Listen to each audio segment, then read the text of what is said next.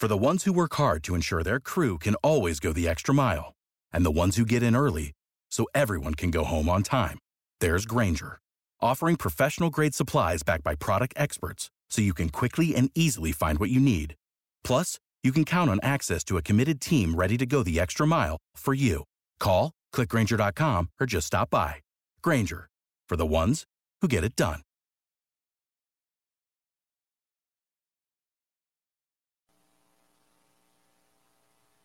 Another Wednesday night in the books, and you're back here on Wrestling Inc. It is your Wrestling Inc. post Wednesday night wrestling podcast. It is uh, February, or yes, February 10th, and I'm your host Justin LaBar, being joined by He's now one of our regulars here on every uh, every single Wednesday. Uh, you can read all of his great work in Forbes. Most recently, had an interview with the one and only John Cena, where he talks to Cena about, "Hey, Johnny, you actually not going to go to Mania?" and a whole lot of other things. I'm talking about our good friend Alfred Konuwa. Alfred, how are you? Great to be here. Uh, thank you for that shout out. It was a lot of fun. Uh, John Cena is a great guy. He uh, was very insightful in our interview, and uh, I really recommend you check it out. But uh, he did double down on that whole thing of not going to WrestleMania. So hate to burst your bubble, but uh, he did leave a glimmer of hope. You're going to have to read the article to see what he said. And you can check that out at Forbes.com. Uh, Matt Morgan is scheduled to be joining us, so, so we expect uh, him to be in Gorilla and do a run in here any moment. So stick with us, folks, if you're waiting for the seven foot blueprint. But we're not going to waste time. It is uh, the clock is ticking here on the East Coast, and the clock is ticking everywhere else. Everybody's wanting to talk about what happened. Of course, we had a go home show tonight for NXT as they got their Vengeance pay per view uh, takeover special this Sunday night. Uh, another plug for us, cheap plug for Wrestling Inc. Triple H will be doing his normal uh, pre takeover call tomorrow, and so we will have full coverage both on my personal social media of at Justin LaBar as well as uh, at Wrestling Inc. Uh, Alfred, you can be on that call. Uh, yeah, I probably will be on that call. I, I try to make it a habit to attend those, so I'll probably be on that one. So there we go. So plenty of coverage from all your favorites here uh, at Wrestling Inc. Forbes and otherwise. Uh, so that'll be tomorrow morning at 11:30 a.m. Eastern time. So we have that for NXT and then AEW uh, coming off of their uh, beach blast that they had last week. Uh, a lot of follow up. Of course, the biggest story being Kenta, who shows up from uh, New Japan, and he's going to be involved in the main event. He's going to be part. and I don't think they advertised this, Alfred. I don't think we heard about it until Dynamite started. Is that correct? Because I don't remember seeing throughout today's buzz of Kenta having a match. Yeah, no, I don't think we did. I did remember hearing that they're going to do like a lights out or something like that. Um, but I, I, don't know if this was much advertised until uh, recently. Yeah, a little surprising, but uh, but nonetheless, um, that was what they were going to build. I think they were supposed to do it going off the air last week, and they just ran out of time. They got crunched, and they might have like squeezed it in there. But yeah, I don't really remember this being advertised. And that would make sense because they, uh, more so than uh, for a lot of shows recently, I feel like Dynamite has really been. It has been 10, 9, 8, yeah. get out, get out, get yeah. out. You see Aubrey just working her ass off, like, hey, guys, go home, go home. And she is the best ref. I, yes. I, I, do think she's the best ref that they have. And I, you can see when she's like, yeah. just GD and them, like, would you guys go? so, all right, well, let's uh, let's go ahead and kick off AEW Dynamite first uh, as we go through both uh, shows. I thought entertaining, so uh, please stick with us if you haven't seen both shows. Uh, I, I, think both are worth talking about here. And we kick it off with a TNT Championship match between champion Darby Allin defending up against Joey Janela. Joey Janela, uh, you know, a bit of a slow start in the first year and a half with Dynamite, considering that he was one of the uh, initial guys announced at that Jacksonville rally a couple years ago. But he's starting off 21, a little bit better. I think he was 2 0 coming into this match, and they noted that. Uh, in this match, Alfred, I thought this was a little. It, it, was a good match. It was not the match I expected. It was a little more uh, technical, uh, for lack of a better description. I mean, there were there were some big spots. You know, the the, the dropping of of Darby on the on the apron, and of course we saw some suicide dives. But uh, but again, not just not as just hardcore spot crazy uh, that I guess maybe you'd think when you think of these two guys in the ring together. Uh, all in all, though, they, you know, let Janela get some uh, get some hope and get some some shine, make you feel like he might have a, a, chance. But at the end of the day, Allin hits the coffin drop, and he does get the win. One, two, three. So Darby Allin, who's obviously on a path with Sting to go on to a uh, street fight with Team Taz, you know, you're not going to see him lose the title right now. Yeah, we kind of should have known. I, I, just thought it was so funny watching this match. I thought I was, it felt like I was being ribbed because it's like these two guys who they've had matches together in PWG that were insane. And the buzz for this match was they're going to have this crazy hardcore match. Look at Darby and Joey Janela, two daredevils. They go in there and they were doing rest holds, they're doing hammer locks, and they're technical. And it was a really fun match to watch, but there were no weapons or anything like that. It kind of makes sense because the main event was very filled with plunder and stuff like that. So maybe they wanted to stay away. But at the same time, it's like, what's the craziest thing that we can do in the ring uh, as Joey Janela and Darby Allin? Oh, I know. Let's not do anything crazy. and it was a good match. I really liked it. Matt So- Morgan. So this is this is a, a situation where I want to halfway praise them, and then I also want to say, "What the hell?" I want to praise them because I get on matches, especially early matches, opening matches, and things like that, of doing things that are going to be repeated later on that night. When I was wrestling, you couldn't even use the same rest hold that anybody else was using in any match after you. Like, so you had to be creative, even if it was as boring as a bear hug. The and no good, no, I would go to every match, and I because I was the heel, therefore I'm the one leading the match. I would go to every other match and say, "Hey, what are you guys doing in your match? What's your finish? And uh, what hold you doing?" So then I wouldn't repeat it, right? It shows you know what you're doing and you have respect for those that are coming after you, and you want it to be different. Um, so with that said, and getting that out of the way, um, what the hell, guys? If if there was ever a time for you all to jump off the side of a building and do the crazy crap that y'all do, this was the time, because uh, this is why you, I don't want to say this is why like you know you're there, but this is what separates you. You guys are supposedly the ones that do this better, the, the craptastic wrestling better than anybody does. Uh, You know, so so like this was your opportunity, and, and you know that they got backstage and like, you know what? All these guys, I'm sick of everybody and all these internet pundits saying all we could do is, you know, hardcore style wrestling and high spots and crazy stuff. I could wrestle, you could wrestle. Let's show them. Let's go out there and let's show them. No, Well, and, and Matt, to the point, I don't know if you called Alfred. I know you're just coming on, but you know, but like Alfred said, it might have been that might they might have had that match planned out, and then maybe they talked to an agent, and the agent said, "Uh, no, we have a Falls Count Anywhere street fight as the main event. We can't have you guys out doing yes. that." right. So that that means okay, then get creative. Yeah. They get creative. They're super creative. We're talking about guys that have set like fireworks off down each other's pants. You know what I mean? Like they've firecrackers. Like they do crazy stuff. Um, I'm I wasn't calling for it. I'm just saying like who knows what was in their head or why they did it. Um, but ultimately for the show, they did what you're supposed to do, guys. I think you hit the nail right on the head as to why they did it, Matt. When you were talking about maybe there is a point of pride where these two guys are professional wrestlers, even though they do specialize in hardcore matches. Right. Maybe they did get together and say, you know, screw all these guys who think that we're just spot monkeys. Let's go out there and wrestle and show them that we can actually do moves and holds and whatnot and be complete wrestlers. Maybe it was just a personal mission for both of them to go out and show that they don't need a weapon have a good match. And- and I, I bet you it transitioned into that. I bet you they saw what was going on in the main event. They were told by an agent, "Hey guys, let's, let's tone it down a little bit tonight uh, in your match." Um, and then like, you know what? And I bet you it rolled into that. Got a dollar ninety nine super chat from Combo Breaker. He uh, says it's been advertised all week, uh, referencing what Alfred and I were talking about just a minute ago when we said What? Kenta Kenta in the main event tonight, and I, I didn't know if if I, that was the first I remember hearing about it was when they announced it during tonight's Dynamite. I wasn't sure if they had been advertising all week. Uh, Combo Breaker says it, it has been. I so- only know about it was because I watched the after the special after show clip of Kenny Omega going to the parking lot chasing down Kenta. And Mhm. Ken- he tried to give him the two sweet, hey brother, welcome to the American Club.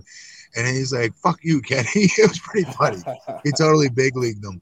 Um, but uh, the, he, Kenny right there then called for the match on Okay. camera. So again, it's like one of those deals. Like this is what pisses Raj off all the time. Is like they do these things on tweet Twitter. They'll do it on YouTube. They'll do it on these little side shit shows that Raj makes the argument mainstream fans aren't watching. AEW fans are different. I'm busy.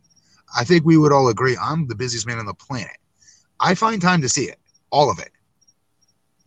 You Well, know, but- but you're not- but so, you're- but- so so AEW fans are watching all this, in my opinion.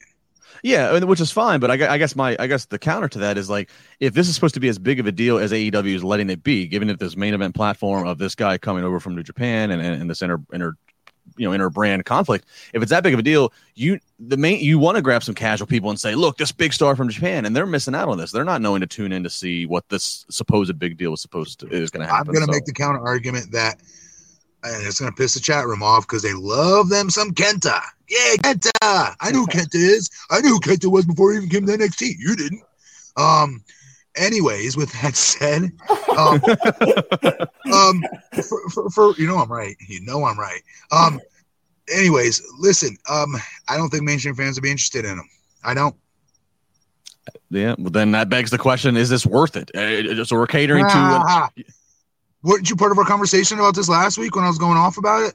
I was here. Yes, I remember. Yeah, I'm just, and I'm, I'm still with you. I, I, I, I'm, I just, you know, you're, you're, you're catering to uh, these people that are going to watch anyways, and you're, and you're making it really cool that all these people are showing up. But is it worth it at the end of the day? Yes. Uh, I will yeah. say this: Kenta. Where were you? AEW Hang on, hang on, hang on. I've been meaning to ask you. Where the hell have you been, Alfred? Oh, He, I was. he I was last he week. he was interviewing John Cena as his new John Cena interview on Forbes.com is dropped just dropped. No big Cena. deal. No Yeah, Yeah. you deal. know, just off, you know, interviewing this guy who's on a Super Bowl commercial, former WWE champion. No, but I, I will say this. Okay, with Kenta, I don't think it's a big deal that Kenta himself is an AEW. I do think it's a big deal that a New Japan star is an AEW. Like that Yes. could have been bad luck Fale. You know, all the love to him.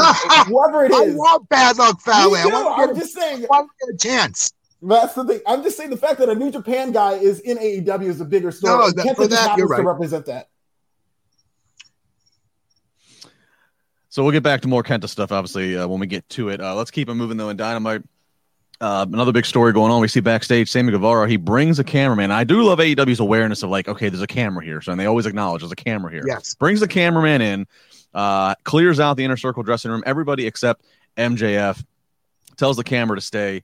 And uh, basically, you know, he and MJF going back and forth. Him saying, you know, uh, you know, MJF thought Sammy was jealous, and then he's like, "No, that's not what it is." MJF says to Sammy, "You, you know, you you don't like Chris Jericho. You know, you you you have a problem with Chris Jericho." Sammy, of course, refuting that, and then MJF, who had at some point pulled his phone out and and and and uh, put it on the table, gets Sammy to say some things, uh, and and immediately grabs his phone, and says, "Okay, I'm glad you said that." And and Sammy realizing, "Oh, you've been recording me," grabs the phone.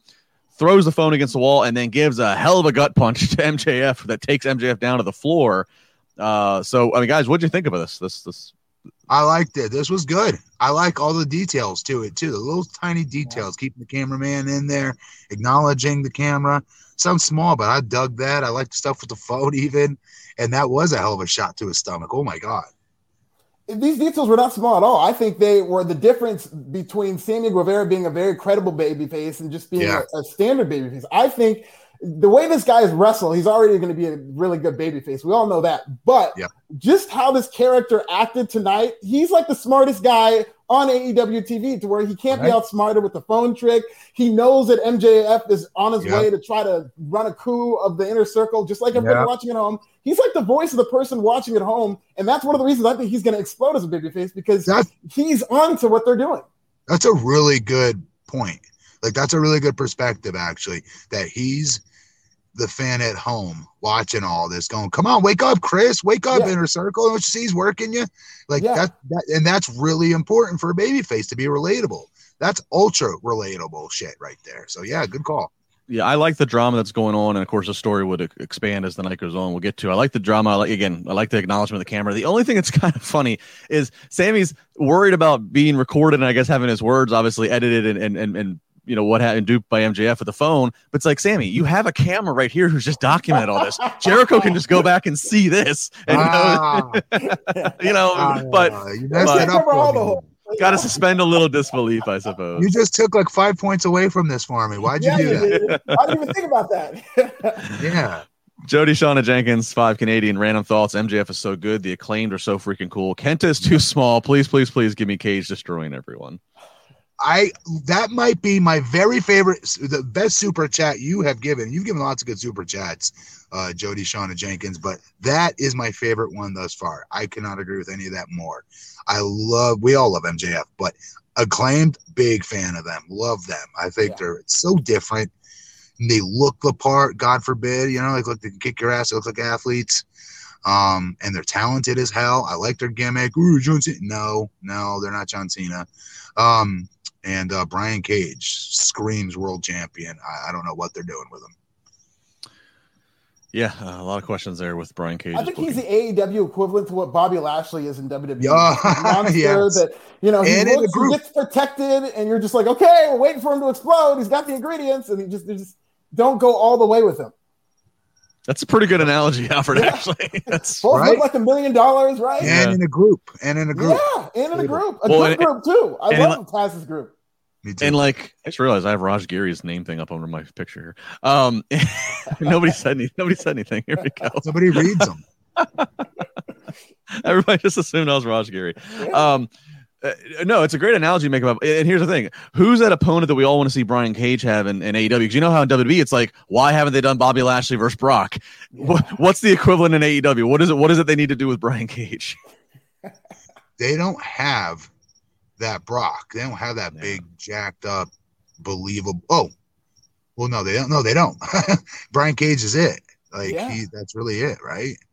Not yet. They, Wardlow's not established to that point yet. Um, No. You know, hey, well, I mean, I guess Hager maybe.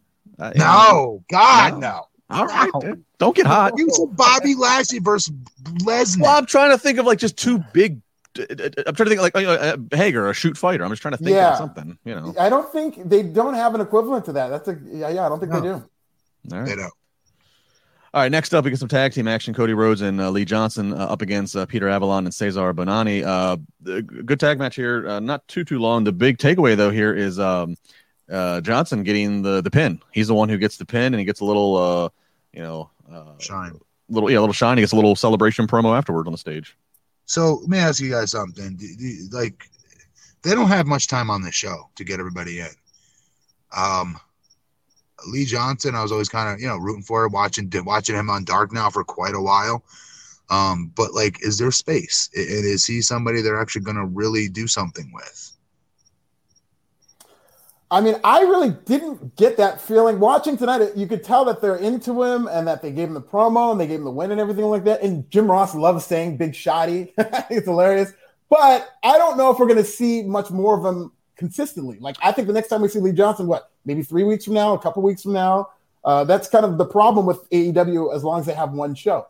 Well, it should be noted he is signed to AEW. Tony Khan actually put out a very flattering tweet tonight uh, during Yeah. Dynamite, uh, announcing the signing, but also noting how back when early on in the pandemic, if you guys remember, uh, when they had to do those like crazy ass eight weeks of tapings in like you know a 36 hour period in, in that in the school in Georgia, uh, he put over how Lee, you know, Lee was just a, a, a great hand for them and, and was you know just made all the right first impressions. Um, so Good. when I saw that tweet and then hearing he signed, that made me actually think a little more like, okay, this there might be uh, something to this. That's good to hear. Um, it should be noted, yeah, they, they made a point to say that Lee after last year's going 0 and 29. so, yeah, this was his first win in AEW, so good for him. Yeah. So, all right, uh, moving on here, we got a backstage with the Young Bucks. Uh, they said they are going to put their AEW World Tag Team Championships on the line against top contenders, uh, Santana and Ortiz. Um, so that I think I think that's happening next week, I believe, on Dynamite. And that'll be a great match. Yeah. That'll be a great tag team match. And uh, we also see Hangman Page backstage. He gets uh, approached by Matt Hardy, and Matt, uh, of course, wants to lure uh, Hangman away. We'll get uh, more of that uh, in just a little bit.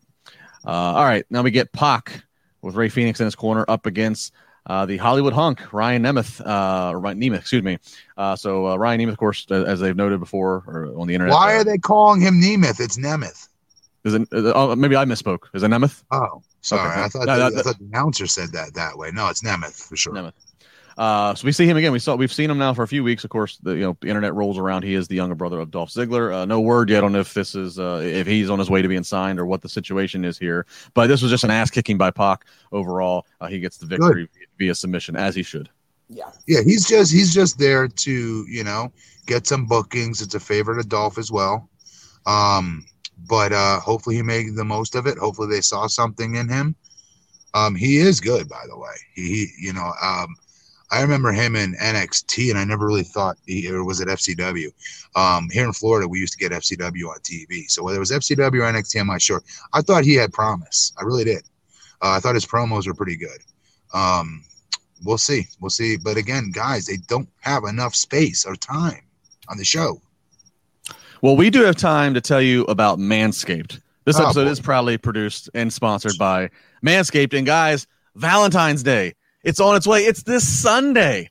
So you know when the lights go down and you watch that takeover vengeance and you see who's going to win the Dusty Classic, who's going to walk out as NXT World Champion, and then it's time for a little amore. You don't want to get embarrassed. You don't want to be caught with your pants down and your junk Right. not ready. Okay, I'm sorry. I apologize, Manscaped. I've got to cut in here. So your your night of a room. Wait, hang on. Your idea of a romantic night with the missus is let's watch some wrestling. P.S. Then we're gonna go to bed and. That, really? Wrestle. Valentine's Yeah, Day is coming. It's an Hey, Larissa. aphrodisiac. Would you, hang on, Larissa. Would you find it romantic on Valentine's night that instead of taking you out to a nice dinner? Hurry up, come here. Come on, I'm on. I'm on. I'm on the air. I want, to, I want to hear this. I want to hear this real reaction time. Larissa, there's the missus. You can see her. All right, Mrs. Morgan, put you on the spot, live on the air. Valentine's Day this Sunday. Would you find it romantic of me if I uh, watched wrestling on television with you in front of you, no less, occupying it, and then afterwards, uh, little something something at nighttime afterwards. Instead of taking you out to dinner first, wrestling or dinner? Wrestling. What? She said that's the right answer. You know Heard it here first. Woo! To be okay, I stand corrected. Continue this manscape that. And she's saying, Mrs. Morgan is saying wrestling because she knows that Mr. Morgan is already using the Manscaped product. So I- she, so she's turned on. So Not pizza. Larissa, don't I use Manscaped? Yes. Uh-huh.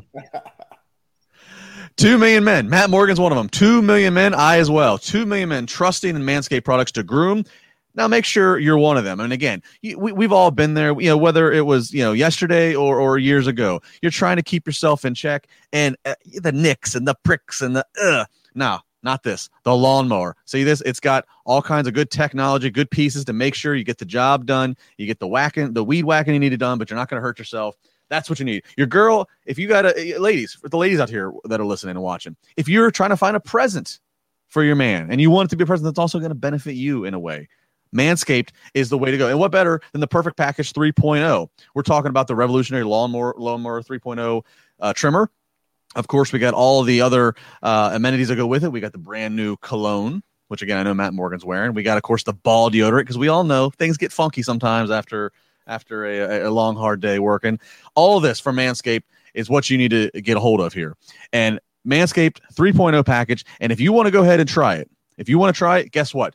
The perfect package for your perfect package. You can get 20% off and free shipping if you use our wrestling Inc. code of INC. Go to manscaped.com, use the code INC. All these products, great products. Again, the lawnmower, the, this is this is the main event. This is what starts it all. It's also waterproof too. So add a lot of options in the bathroom of, of how you want to do your grooming and do your cleaning up. Manscaped.com. Use the code INC. Get 20% off free shipping with the code INC at manscaped.com. 20%. Happy Valentine's Day from Manscaped. And we thank them for the support of this podcast. Very well done. I, I think I have some Manscaped on its way to me, so I'll be number two million one, and I can't wait. There you go. Manscaped. It's the reason why Matt Morgan can watch wrestling and then get some with the wife after the fact.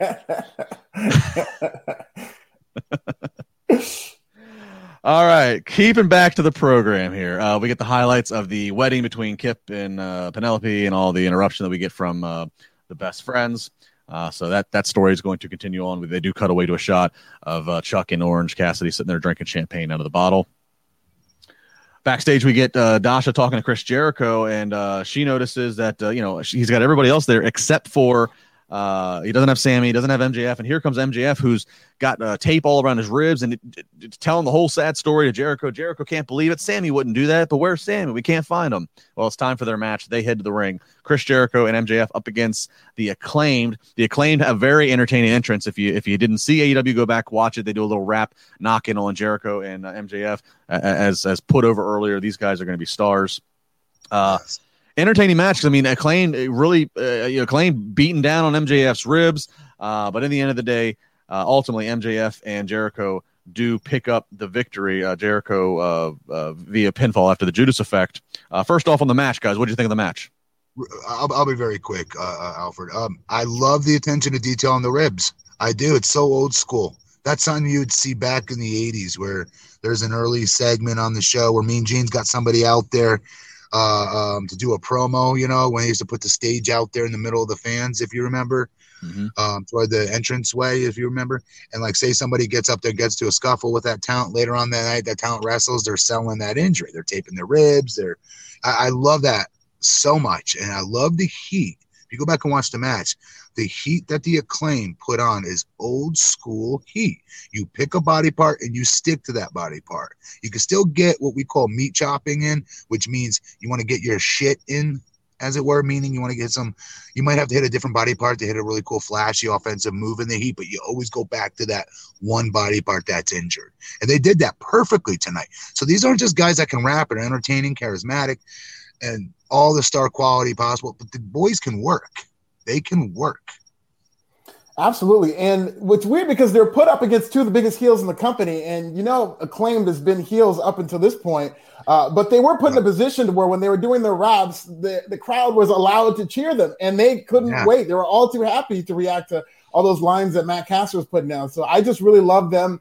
Uh, I really think that AEW should focus on them as a heel, you know, because I think they could do just so much more and they could rap about so much more as heels first. Yes. But they're obviously two guys who people want to cheer for. And Yeah. uh, again, this is another spot where they haven't been in AEW for too long, and they're in there against these two veterans in a big spot, and they look like they belong. Like I've never do. ever seen a acclaimed in the ring and thought, yeah, in a couple of years or, or anything like that. I just think these guys are, are on their way. And uh, to Matt's point in terms of the thread, I do like how this what happened in this match. Something that happened before before in a prior segment carried on to here, and then it led to what happened later. So I really like the thread of continuity throughout this.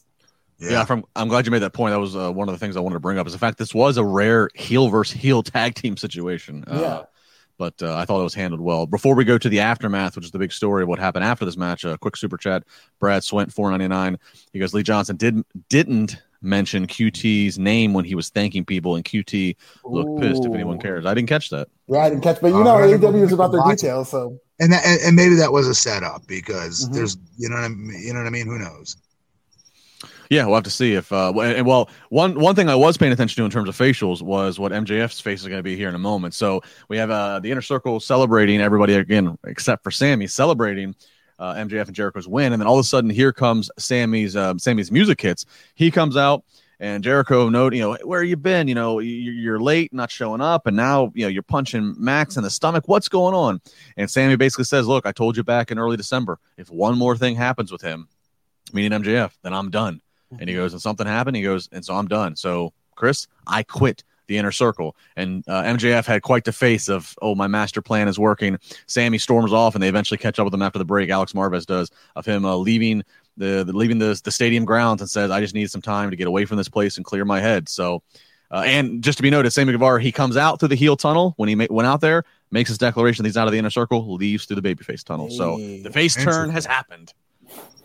he's going to be a great baby face great baby face he is, and honestly, I don't want to see him for another couple of weeks until the next major thing happens with you know the inner circle. Like maybe MJF does do a hostile takeover. Because if he comes back with that head of steam, I mean, his roller coaster of stardom is just going to be even bigger. I don't want to see him back next week after saying he's going to take some time off or whatnot. No. Like he was a smart guy who knew all along, so I want to see it pay off and him coming back and and helping fix If what he he- knew was going to get destroyed. if they do this right and I will, ne- and, and, and I'm just, I, I always try to make some type of comparison from my past or whatever if I could, but it's tough sometimes. Like I'm not going to compare uh, the main event Mafia to this, this, this inner circle, obviously, but at TNA in the main event Mafia, I was supposed to be joining, and then they kept trying to set up roadblocks, and the deal was I had to go through every single member. So same, uh, a better example, much better example. Let's take that away. Diamond Dallas Page, NWO. He went through everybody, and it was such a great build for his babyface character that he finally got over with me. I always thought he was too skinny. I thought he looked too old. I didn't think he looked like he can hang with them.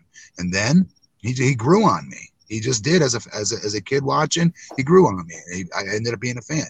I hope for Sammy's sake that they do this the right way, and if they do, Sammy goes through each of that group. The only downside of this, no offense, that inner circle, what the hell?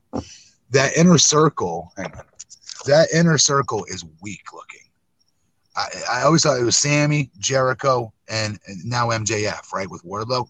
But like uh, Jack Swagger and then, you know, uh, Pride and Powerful, whatever the hell, like, I don't know. I, they're, they're like stables, the stables I just mentioned are like Hall of Famers and shit. You know what I mean? Like, like I just, I don't know. I hope Sammy better go. He better go through all of them. That's all I'm saying. Yeah, no, I, I agree. I agree with all of you guys. I think I hopefully he does take a little time off. He is going to be a great babyface. He, uh, I he worked with us here in Pittsburgh early on in his career, and he he's a, a great babyface with his moveset alone. Uh, Yes, you know, that's what we mean. That's what me and Alfred have been saying for Yeah. a long time. His Yeah. moveset is all baby, right? Like AJ. Yeah. AJ's a great babyface moveset guy, but AJ ended up becoming a damn fine heel, believe it or not, eventually when he got to WWE. You know, so I think Sammy's bigger money one day. Honestly, as great of a babyface as I think he'll be, will be in a heel mhm. down the road. I'm talking like five years down the road. Yeah, and so I mean, here's here's the good thing of Hope is that it seems like this this the, all the booking with the inner circle, it's not happening on the fly. They're not showing up Wednesday morning going, all right, what are we doing? Like they they clearly have a roadmap where they want to go. So it gives me hope that yeah, Sammy takes you know some considerable amount of time off, and then yeah, Ray Wynn at that point where MJF, figuratively speaking, has the gun to Jericho's head and is getting ready to just take everything from him. All of a sudden, Sammy Guevara has that has that opportune time to pop back up. Now, So a lot of these little things have been happening right down to that smirk you were talking about, Justin. And like each step of the way, AEW is rewarding its audience by paying attention to these little things because all this stuff's going to pay off somehow. Yeah, and you know there's a swerve coming. Sure. You know, is it is it you know does Wardlow defect from MJF? Is it uh, you know it, it- does Hager pop up and do something we don't expect? Like the you know that they got some kind of a, a sharp left turn they're Sure. going to give us. So Uh, really quick, um, Wardlow, you love Wardlow, you know him, you'll like this. Um, we were, wa- I was watching, we, we, I was watching, uh, um, uh, what's it called, uh, on YouTube? Come on, um, being the elite. Mhm. Um, and they had a cool, funny as hell little part there with Wardlow in it, and it was of the Oh. Dark Order man crushing on Wardlow. Yeah. And one by one, they were coming up to him, like giving him Valentine's cards, trying to like win his affection. And Wardlow pulled it off. His acting was really freaking good, actually. It wasn't dumb meathead, just sit there with a blank face, or, or you know, he, he did a really good job with it. Like he showed a little bit of range. I'm being serious. Mhm. And certain glimpses, the way his hair was up, I'm like, he looks like Roman a little here. Um, he looked like a star. I don't know how else how to say it. Uh, Yeah. Fans in the chat room, those of you that watch Being the Elite, back me up on this if you saw it and know what I'm talking about. It was really good. He, he's Wardlow has got such potential.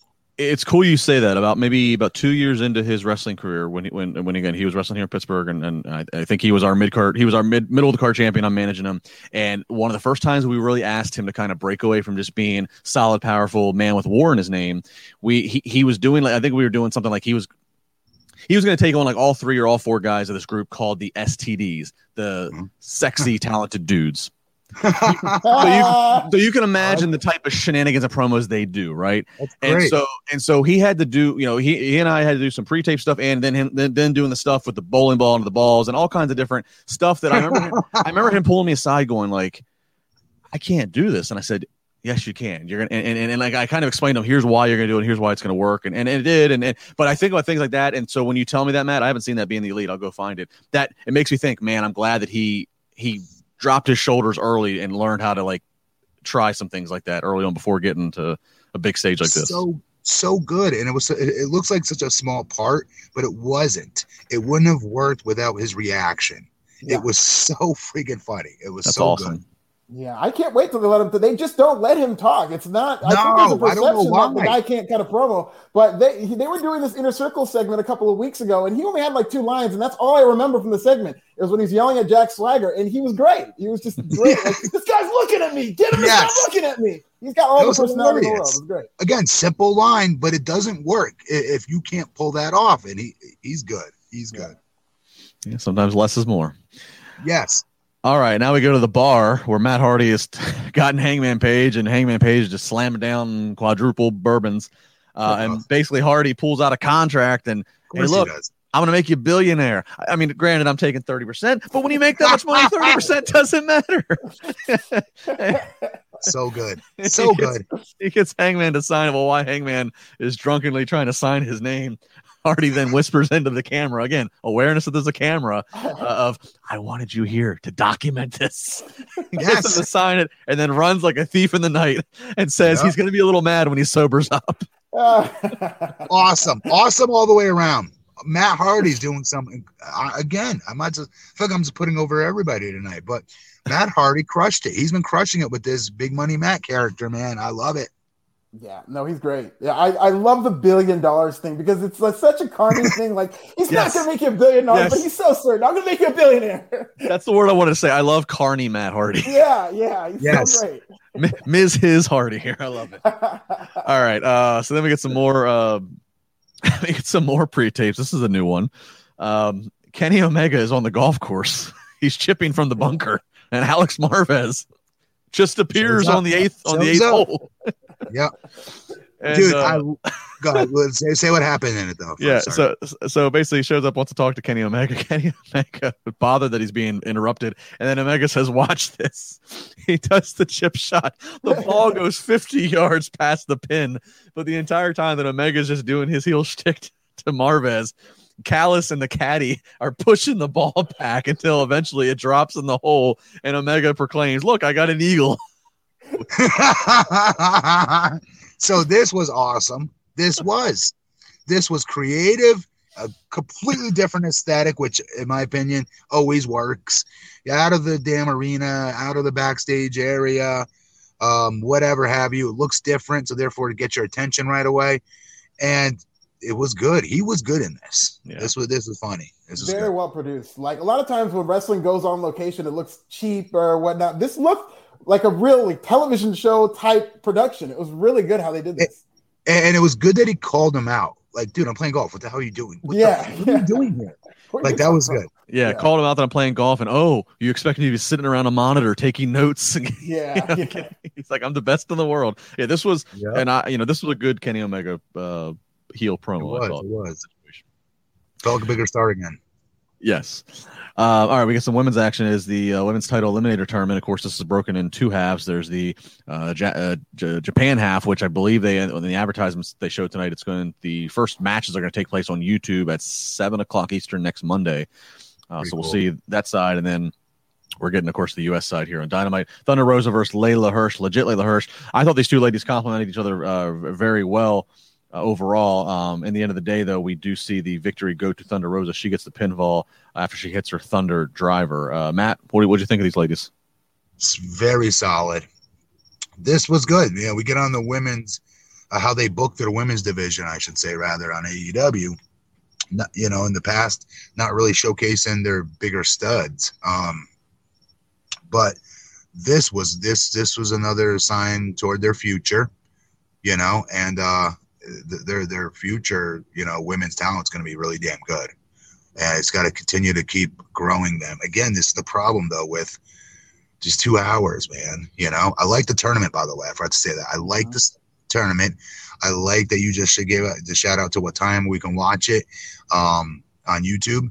Um, I, I don't know. I think it has a big, it has a, I don't know. Anytime I, I'm a mark for tournaments, you know, it makes it feel uh, like a sports feel to it for me. And anytime it involves overseas, it makes it feel even more real ish, sportish for me, I guess I could say. So I don't know. I like it. I'm going to watch it actually. Yeah, this was on paper to me looked like it was going to be a great match, and it over delivered in that standpoint. Like this, I can't think of, and this isn't even a knock on the AEW women's division, but I can't think of two or three AEW women's matches that I think are were better than this. I thought this was one of the better matches I've ever seen in AEW's women's wrestling because I would say top six, top Yeah. five. Yeah, yeah, Yeah. you're probably right. Yeah, because just kind of two shooter types who were doing a lot of technical wrestling and they were complementing each other uh, very well. Like you said, uh, uh, Justin or Matt said that. Uh, but I really enjoyed watching this match, and I want to see these two feud. I, I think it was a mistake to even have them in the first round. This should have probably been the finals. I bet Yeah. you they didn't know what they had with it. I bet you they didn't.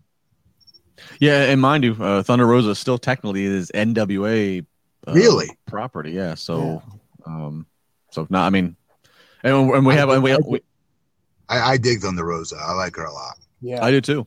Uh, and we have some. Uh, we have um, uh, the NWA Women's Champion is what is that? Is that, is that Serena Deeb? Serena. and Yeah. she's all, she, she's also in this tournament. So, Yeah. um, one thing I missed real quick though, uh, just a quick rewind. It happened before this women's match. There's a lot of pre-tapes. I, I dropped one. Uh, it's maybe one of the more important ones. Uh, Schiavone calls Sting out to do an interview on the stage. just as Sting comes out, once again we get an interruption from Team Taz. Team Taz has beaten up and uh, and and hurt Darby Allin. They have stuffed him in a body bag tied a rope to the body bag and attached it to the back of an SUV, and then they proceeded to drag Darby Allin in a body bag across the parking lot. And of course, Sting hightailed it out of the arena to go try to uh, save his friend. So uh, the the build continues here. I thought that was a pretty that's a pretty pretty brutal looking stunt there. Okay, Yeah. so like guys, like we got to stop here. We've been very complimentary on everything tonight because tonight was a really good show, and we had really good segments, very well booked, very well written. We got to give them credit for that too. The, how they've written the show, how it's been paced so far as well. This is when I was like, ugh, because look. Even when like Hogan drove the friggin' Mack truck into the side of the damn ambulance that Rock was in, like like I'll, I'll suspend my disbelief for talents I'm really excited about. So maybe be, I do like Darby. I just come on. Did you guys like really like like were you excited to watch a body in a body bag be dragged through the freaking parking lot like that was real? Well, I, the fact that Darby uses the body bag so much as part of his gimmick, his presentation, I thought that was, you know, that Yeah, like fine. But Fine. I- my biggest critique, honestly, of this, not so much the stunt, it's like this usage of Sting every week. I don't think it's doing him a lot of favors. He's just No, every week, not. every week he comes out, we got to we got to hear from the man Sting, and he's immediately cut off by Team Taz, and he always just he just kind of looks uh, like, like he comes off a little aloof. Quite honestly, this doesn't make Sting look like the badass that he should be. Yeah, now that we're, we're what are we ten weeks into this? Looking back, I would have only booked Sting to appear two or three times if this is it. all they had planned for him.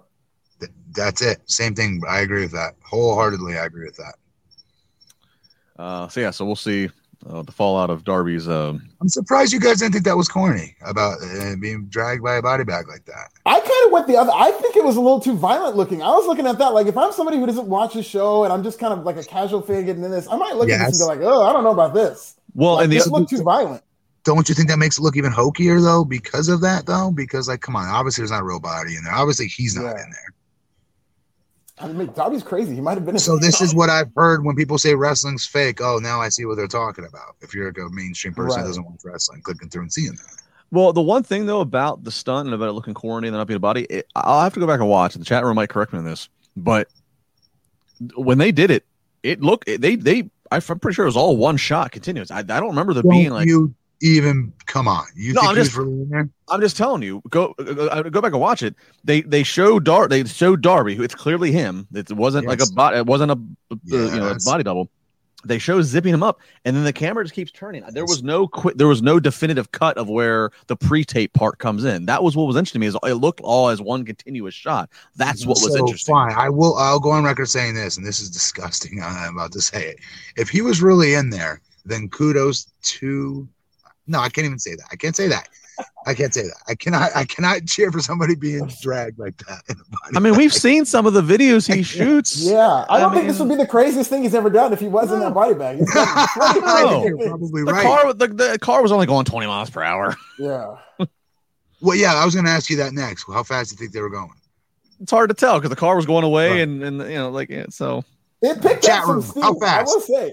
I don't know. I thought this looked really violent. I don't think it looked hokey. I, I was it, All it looked violent to me and, and not in a way that made me excited for the match. I was just like, God damn, Darby, why do you gotta do that? I think I think Darby would have been offended if, if, if Tony Khan goes, all right, now now let's cut, let's put the let's put the the Body stunt double. double. in there, the body Yeah. double. He would, he'd like, no.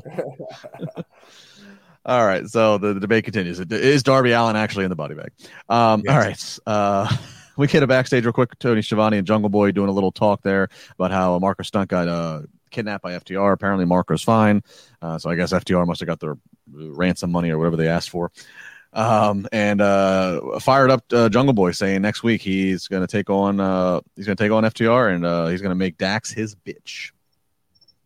I will say this: I have a lot of stock in Jungle Boy. I'm certain he's going to be a star. His promo could use some work. I, I, I was very underwhelmed by this promo, given that it was such a big spot for him. Uh, but I, I did it did nothing for me.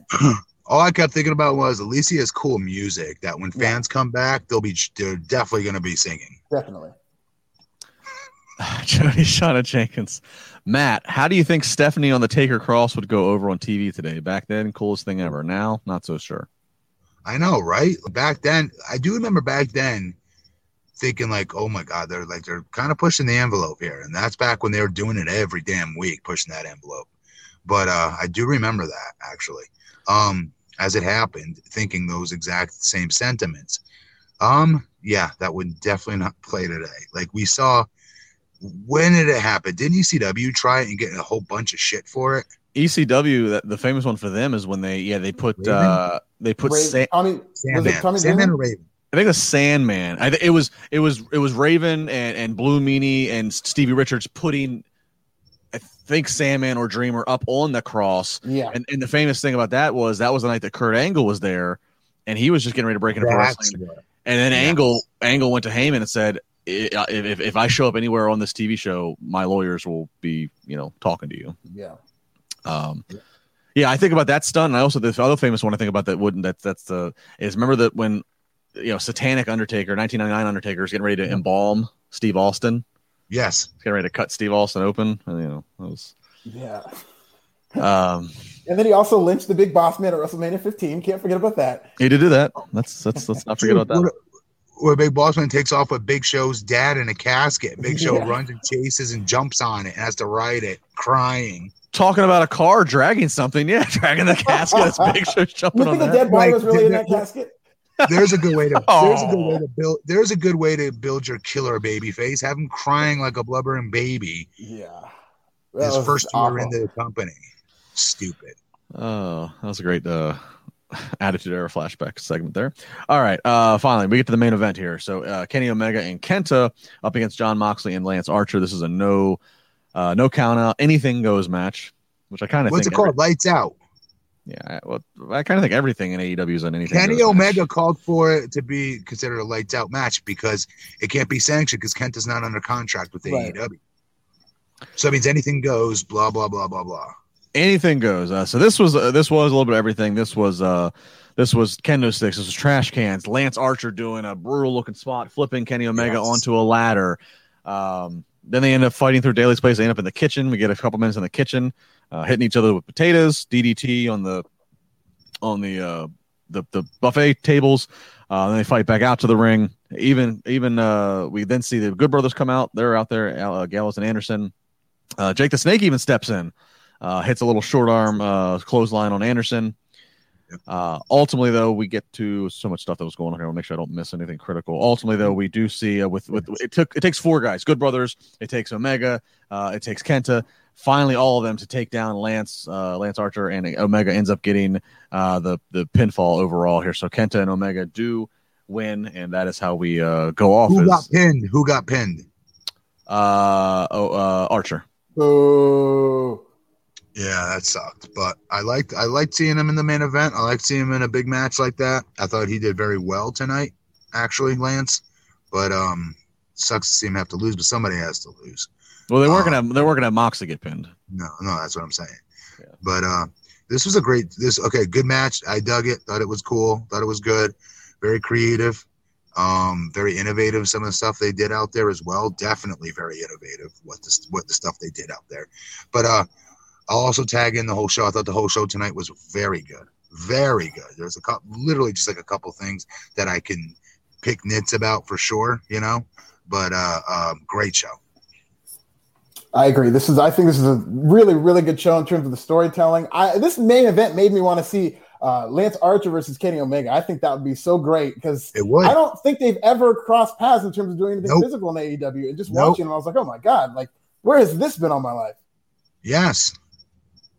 Yeah, I didn't love that Archer got pinned, but like I said, I knew that if you know they're not going to pin Moxley, but I do give commentary credit. The Commentary made sure to really drive Yes, it home that it took four people to take Yeah. Archer down. So I like that. Me too. All right, so that was your AEW Dynamite tonight. Uh, again, as Matt said and as Alfred said, pretty good show. A lot of things to talk about, a lot of storylines coming out of this. Um, and they were going up against NXT, which is on the go home show for their NXT Takeover Vengeance pay per view this Sunday night. Again, just cheap plug on Wrestling Inc. Uh, both Wrestling Inc.'s Twitter and then my separate Twitter, uh, and maybe Alfred's tomorrow, 11:30 a.m. Eastern time. We will be live on the call with Triple H uh, to hear all of what he uh, wants to talk about, and we'll see what he will answer from us. So, cheap plugs done. Alfred, let's do NXT. Sure, we go to NXT. Uh, they open right up with the Dusty Rhodes Classic tournament match between uh, Legado del Fantasma and MSK. A very technical match, very good high flying. Uh, a lot of creative double teams from MSK, and the finish came. It was just a basic, clean finish. MSK hit their double team finish on uh, Joaquin Wilde for the win, setting up uh, MSK in the first slot of the Dusty Rhodes Classic Finals. What do you guys think about this match? This is exactly how old school wrestling used to kick off. Remember, it'd Yeah. be like Killer Bees versus such and such. And back then, the Killer Bees were doing double drop kicks and doing like what back then was considered high spots. Um, this was exactly how you kick off a wrestling show. This was a good match, and I have to go back and watch it to be fair, because I definitely was paying more attention to AEW at the moment. But um, from what I was watching, I was like, that just booking this on paper made sense to start your show off with, and it made um, uh, um, the tournament. I know a lot of people have been very down on this tournament for some reason. Um, I thought this made the tournament seem a little bit more important. Yeah, this was a hot opener for NXT, uh, MSK. Kind of the same way, you know, Matt was saying Killer Bees. The same way I can remember being as a kid watching uh, the Rockers and like, okay, this is Yes. this is offense that like has never been done fo- before. It's hard to say something that hasn't been done, but the way I feel about MSK in 2021, they're just they're just doing they're setting a whole new bar for offensive tag team. Oh, God. and, and, and quite honestly, I mean, obviously they advanced to the finals. I'll just say it right now. I think they're they I I, think, I have to think they're winning at all. I think Can I ask you a question? When you say setting new offense for tag teams, do you think their tandem offense is better than Young Bucks? Oh, that's a hot take. Ooh, um, Tandem. Because Bucks Bucks are one of the only teams besides that I've seen ma- machine. Yeah, you know, and that's that's probably fair. I probably yeah, that's probably fair. I probably shouldn't leave the Bucks out. I guess I guess I guess the Bucks started a new trend, and MSK is now is, is, is picking up where they. You know what I mean? But by, by doing the, the same thing at the same time, yeah, double drop at the same time, double this at the same time, but then they do some crazy shit off the top rope. What the more bang for your buck? You know, they, they do some very cool tandem offense.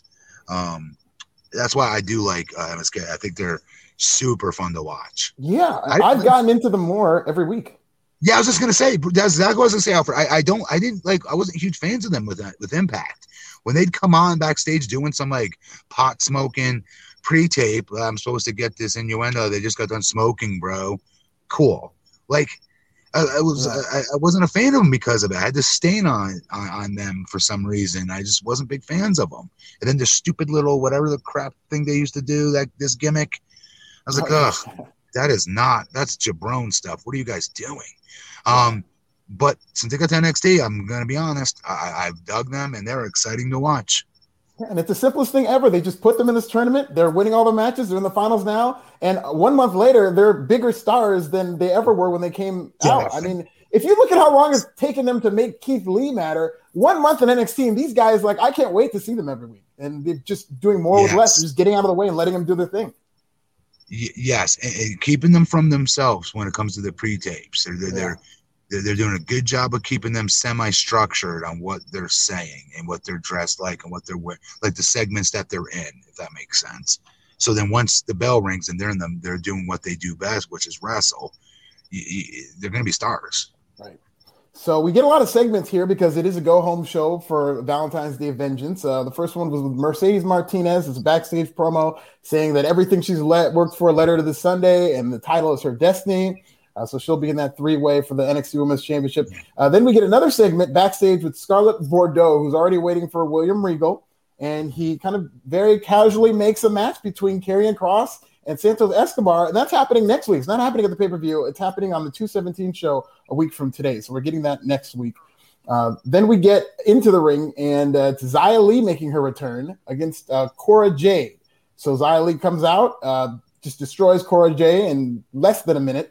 The weird thing about this match, Kayden Carter and Kacy Catanzaro are on the outside, and they're just objecting to whatever has happened to Xia Li. Uh, Kayden Carter actually goes up to the mysterious person, and she says, "What have you done to her? This is not Xia Li. I know." Xia Li throws Kayden Carter off the stage. Uh, and then the figure strangles Boa, who comes and sees what's going on. And then Xia Li apologizes uh, uh, to the mysterious figure. Tion Uh, and Shaw's her we go to name.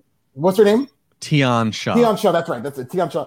And uh, then we go to the next thing. What do you guys think about this uh, Xia Li development?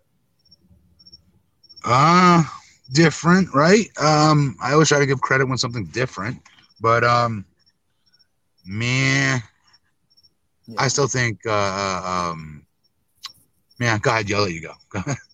Now I'm a I'm a big fan of this every week. This is one of those things that I look forward to most on NXT. I put it over big last week, Alfred. I know you weren't here. I loved the the backstory and the cartoon drawings and the narration they gave of this Tian Sha and what she is and the family she came from. I mean, I, I just like backstories. I referenced Kane. I re- I just love backstories. Um, you know, I, I will suspend disbelief all day long when you just give me a backstory.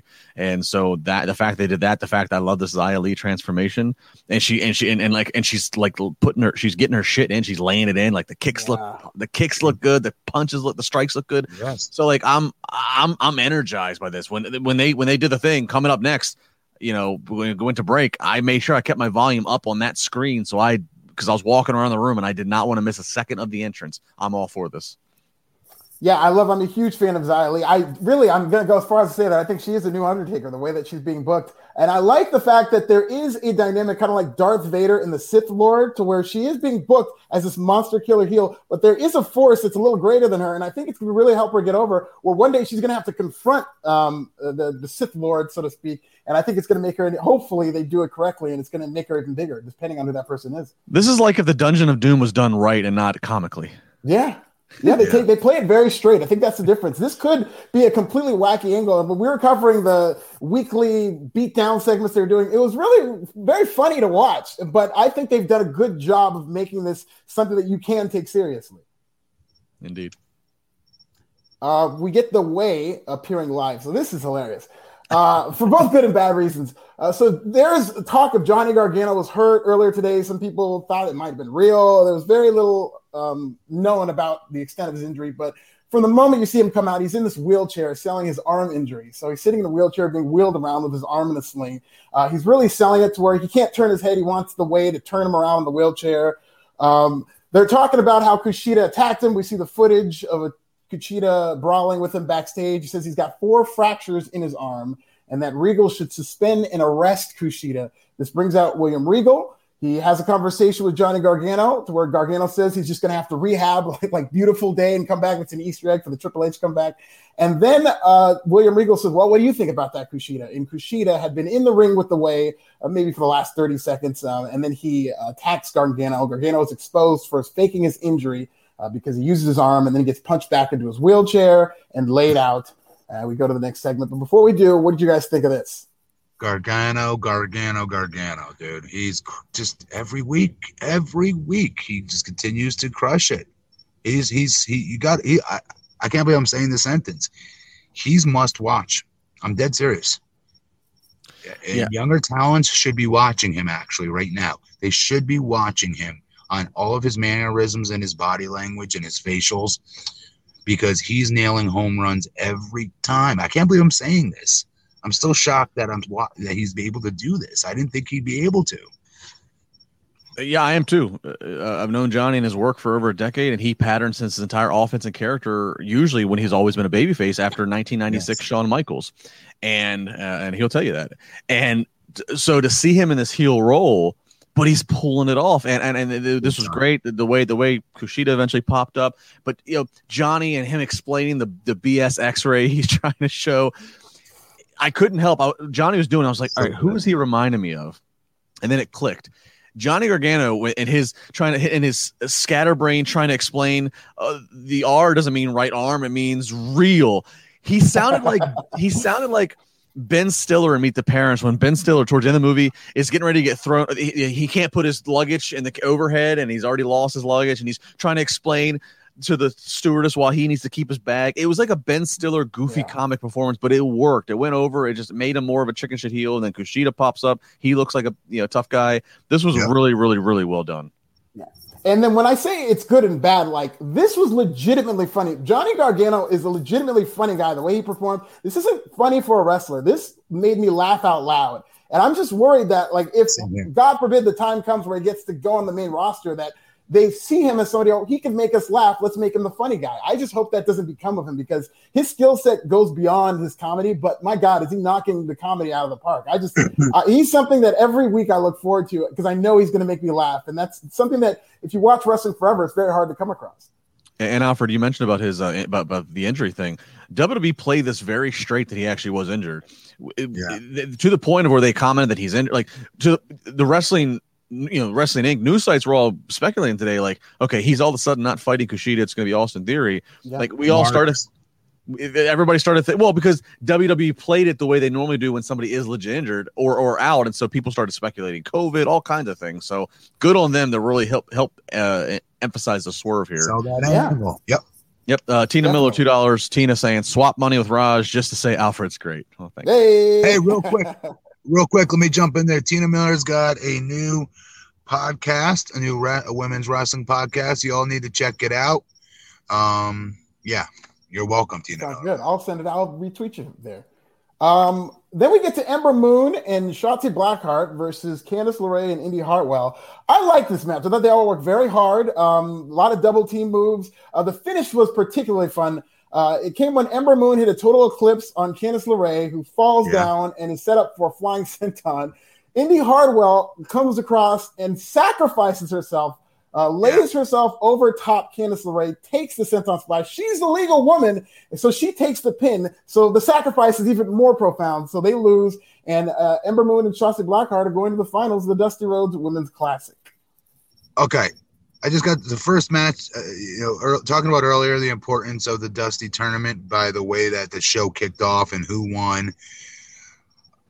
Uh, for this purpose, the, the the tournament didn't mean anything. But with that said, this was amazing storytelling. This was such great storytelling out here. Great, great, great job by all four, all, all around. Great job. Yeah, and Alfred, good on you to note about the the tag and, and the sacrifice. And so, yeah, this is. Uh, it, I wasn't sure if I loved the Shotzi Ember Moon pairing at first. I thought it was just a little bit okay. We're just throwing, two, but I, but it's growing on me. Yes. Yeah, they've kind of quietly made it to the because I didn't even know that they had gone this far and that they were still in the tournament. They've been very quiet throughout this tournament because Yes. I just don't see them as a team. But this was a good match. I mean, I liked watching them in the ring together. I thought they worked well tonight together. For sure. Uh, Jackson Callan's four ninety nine. Hey boys, missed the shows tonight. MR, MRI machines are boring. Anyways, Cora on NXT has bright future. Watched her in Indies even before her AEW match. Yeah, they'll have to get her in there with somebody other than uh, Lee because you're not going to get a lot of time with her. yeah, right. Thanks, Jackson. Uh, we get another promo this time for Thatcher and uh, Timothy Thatcher and Ciampa. Um, they're talking about how they're tough dudes, and it's kind of ironic that they're facing somebody called the Grizzled Young Vets because this is Old Man Ciampa we're talking about, and they vow that they're going to win the Dusty Cup. Uh, Tommaso Ciampa does a thing where he just leaves quickly, and Thatcher smiles with his snaggle too. Uh, then we get into Finn Balor and uh, Pete Dunne. This is really good. It was just them going back and forth, kind of a pre-tape building up uh, their upcoming match. Balor is saying that uh, he'd be a fool not to respect Dunne's ability, uh, but he, like Edge, is operating on an entirely different level. This isn't a passing of the torch; it's a burning of the bridges. And then Dunne claps back with, "I'm not a threat to your legacy. The Prince's kingdom falls." So, uh, really good face-to-face. Great kind of sound segment. bites. Great sound Yeah. bites. I really like when they do this. They spend a lot of time building up this pay-per-view, and I'm excited for it. I I got nothing to add to that. You guys hit it on the head. That was really strong. The ending of it was incredibly strong. Yeah, yeah. I love how they went back and forth. Yeah. Great sound bites. And and and and Barrett's going to say it at the end. I know we'll get to it at the end when they do the, the final hard sell of all the matches. But like when he says Finn and Pete Dunne, like this is a match. If you're if you're if you're a wrestling fan from Europe, Yes, this is a match of like two huge names coming out of Europe who obviously have you know have, have made it big in the U.S. stage, and like th- this is a huge matchup that, that that they've managed to get these guys in line for. What's great about that is they saved that commentary until now, the go home show, because that's been the thread of their rivalry. Is that um, you know Pete Dunne is now the king of Europe, just like Finn Balor used to be. They talked about a lot about that, and then for uh, Wade Barrett to come forward and say that, that was just like the icing on the cake. Yep, it was. Uh, we get Austin Theory against Kushida. Uh, they're having a good match until uh, Johnny Gargano, who's on the outside the whole time, he comes in, sheds his sling, starts taking it to Kushida. They're double teaming Kushida. Uh, suddenly, Theory gets dragged under the ring, and Johnny Gargano drags him back out, or at least he thinks he does, because the camera pans out and it's Dexter Lumis. Uh, Kushida and Lumis both end up hitting their submission maneuvers on Gargano and Theory uh, as the pipe the noise So- chants, "Let's go, Lumis" or Dexter Lumis or whatnot. And uh, So go to the next. This was this was good, and I, I didn't have a problem with the ending of that either. That was good. That was okay. Doesn't hurt uh, Johnny uh, uh, uh, much at all, and it gives the baby faces a little bit of something there, right? A little bit of shine at the end of that. But um, I don't know, uh, uh, was it Austin? Um, like when he first got there, I, like I told you guys, I know the indie was, but uh, the indie, the indie scene was like, like the, the like the indie world of, of wrestling fans and stuff like that, and the internet. They love this guy. They're talking so much like how great he is and what a big star he'll be for NXT, and I didn't see it. I didn't.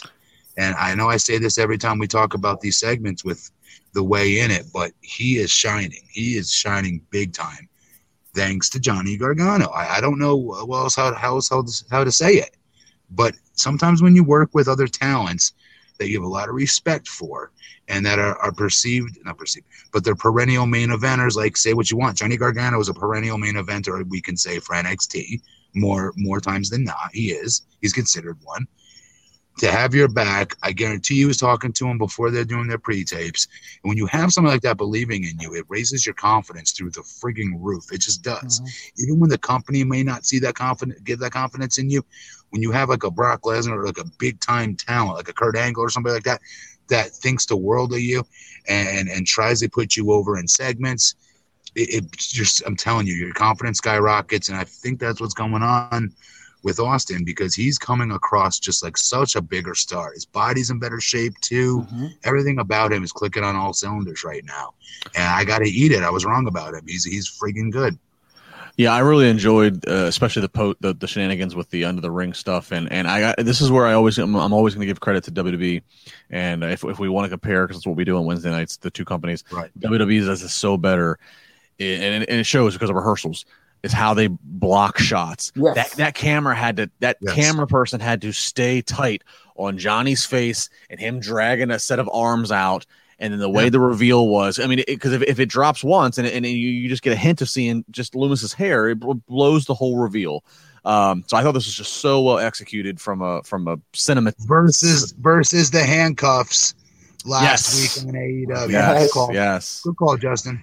So no. uh, shout out there. Um, got a couple, uh, couple super chats. Yeah, uh, such we'll get to here is uh, Stephen Marcachilli and Dollar ninety nine. Shotzi Blackheart has a lead vibe main event act? Question mark. I, I agree with that. I love Shotzi.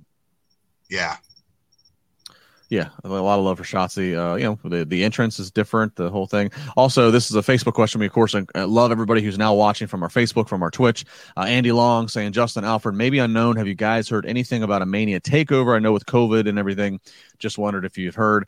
Uh, yeah, so this year, again, a different situation because Mania, again, two nights, Saturday, Sunday. Saturday is normally when takeover would be. Of course, Friday, you have SmackDown. Thursday you think will be Hall of Fame. There's talk of is it going to be in person? Is it going to be virtual?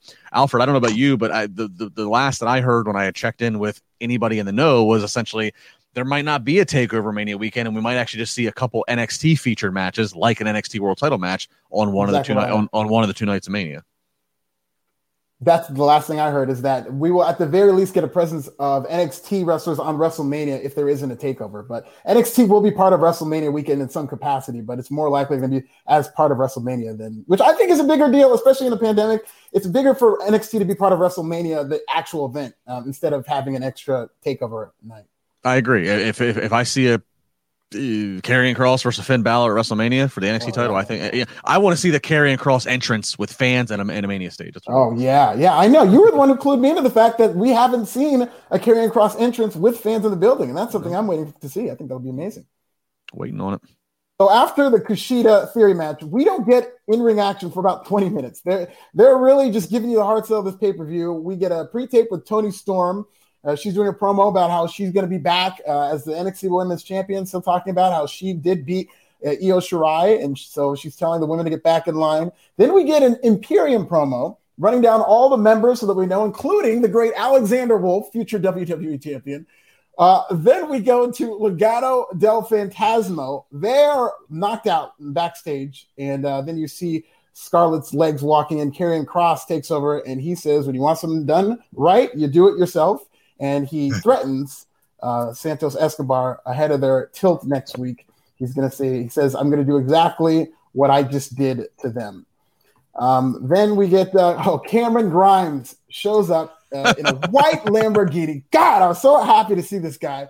Now, Cameron Grimes is just stunting on everybody. He's got the suit on, he's got his monocles, yeah. he's got a hat. He's clearly coming to money.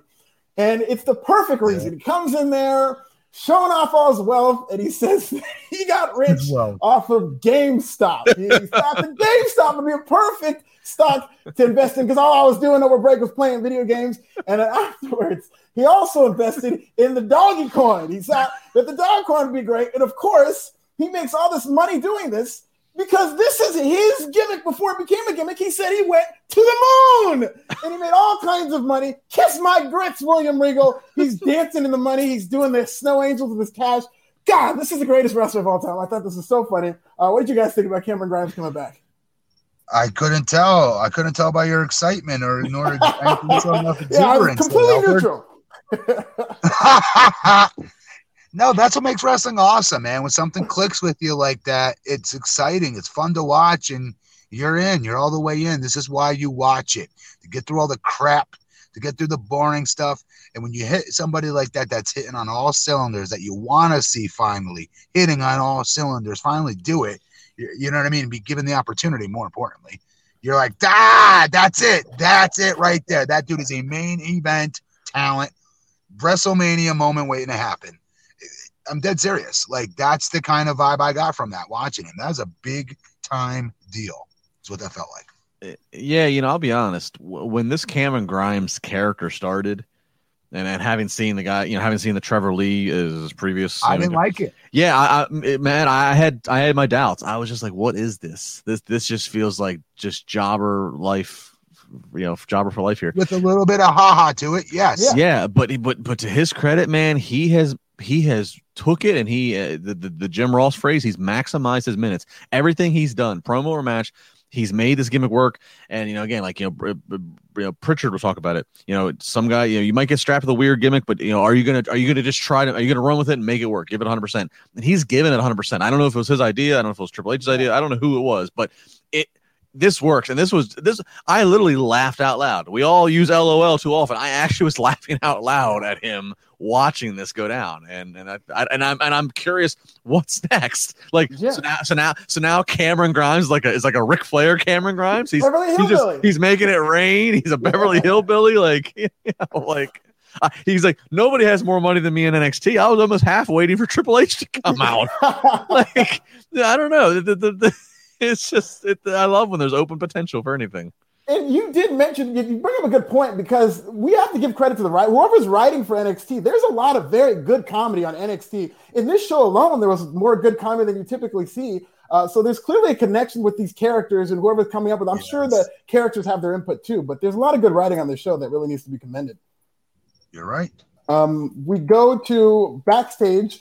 Uh, Johnny Gargano's doing his go home promo for Kushida, He's saying that he's not Johnny Takeover, or he's not going to be Johnny Wrestling or Johnny Wheelchair. He's going to be Johnny Takeover. And Kushida. Johnny Wheelchair. yes, I forgot to mention that they were chanting Johnny Wheelchair at him when he was in the middle of the ring. But uh, listen, that Johnny uh, Takeover versus Kushida match should be incredible. I'm, I'm very much looking forward to it, past all the comedy. And then we go to Io Yeah, Shirai, who cut the pre And, and- and real quick, yeah, Ku- Kush- and Kushida's finally coming into his own. And real quick, we got a super chat here. Um, super fan four ninety nine. Uh, I actually think I can answer this one. Whatever happened to that old WCW announcer, Mark Madden? Always enjoyed him. WWE or AEW should bring him back to commentate on No, one of their should. shows.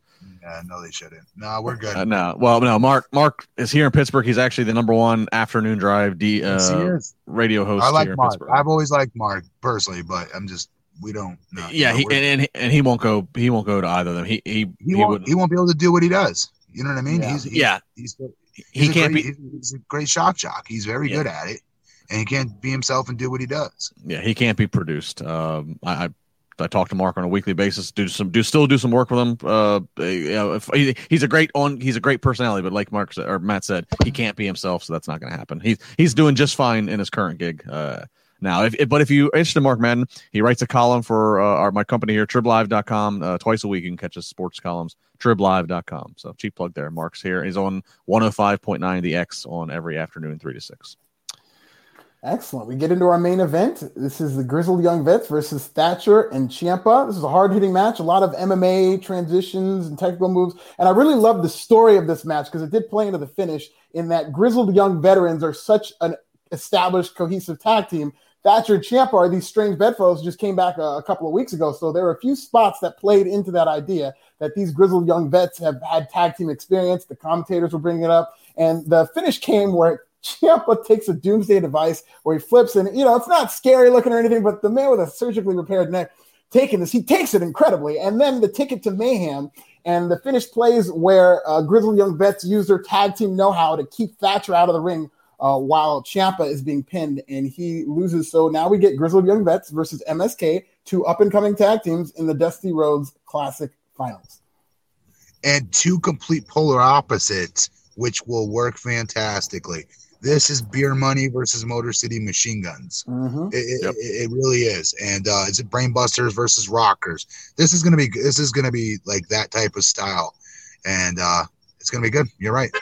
Yeah, yeah, grizzled vets are going to try to headlock this and shoulder lock this and keep it to the ground, and all of a sudden MSK is going to break out and they're going to take them for a ride. This is going to be fun. Again, I think MSK MSK gets the win, but this is this is a great this is a great finale yes. of the right babyface group against the right heel tag team. Exactly. Um, and, and yeah, I mean, and, think, and, think about that though, really quick, Justin. MSK was just minding their business on TN or on Impact, just like what a few months ago. Mm-hmm. Not thinking, you know, all right, we're here, we're in the middle of the card, they're not doing really doing much with us, kind of, sort of. They're on every week, but you know, and then boom, a month later, about to win a huge WWE. Huge might be, you know, controversial when I say that, but you know, it, it's a very big tournament. Let's just be honest, it well, is, and, yeah. and to win a tournament a month later, like that's pretty. That's a hell of a month. Yeah, they win a tournament, and that makes them number one contenders for tag titles. And uh, you'd have no again. This is all on the assumption they win Sunday. Uh, you have no reason to believe that they. Yeah, you have no reason to believe they don't win the titles. Um, so me, me either. Yeah. You guys think MSK is going to win? Yeah. Yes. I actually think it's going to be Grizzly Young Vets because they they went to the finals last year and lost, and I think that they're going to complete.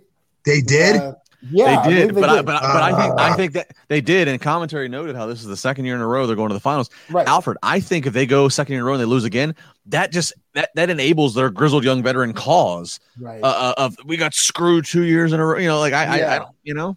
I can see that. I can see that. Ugh.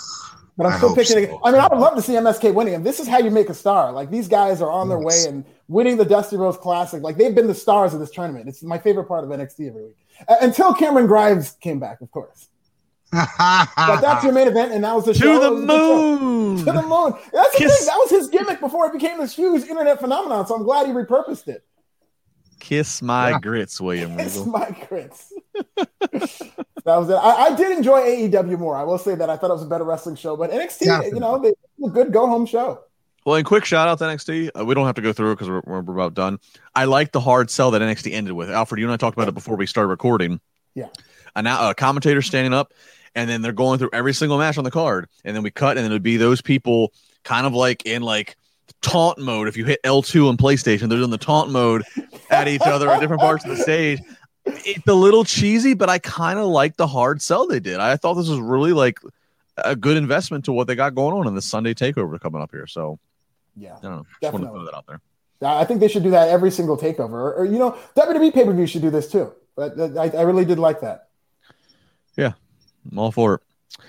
Um, all right, so that was NXT. That was AEW. We thank everybody for the super chats. Uh, Alfred, I know we've been putting over your John Cena interview, your Forbes.com stuff. Anything else you want to get over that we didn't talk about? Yeah, sure. Let me just go to Forbes. Uh, follow me on Twitter at This Is Nasty. Thanks for the kind words. And then uh, watch my YouTube wrestling channel, Pro Wrestling Bits. Very good. Matt Morgan. Nope, I'm good. All right. Follow me at Justin LaBar again. Triple H Live uh, tweeting of the, of the call tomorrow. I'll be on the Wrestling Inc. Daily Friday morning. I'm on Busted Open with Mark Henry and Dave LaGreca. Uh, and then Sunday night we'll be back here on YouTube after Vengeance. Uh, I don't know what combination it'll be, but it'll be entertaining no matter what. Thanks to Manscaped. Thanks to all of you for making it happen. Thanks to my two co-hosts. Be safe. Good night. See you next time. Bye, guys.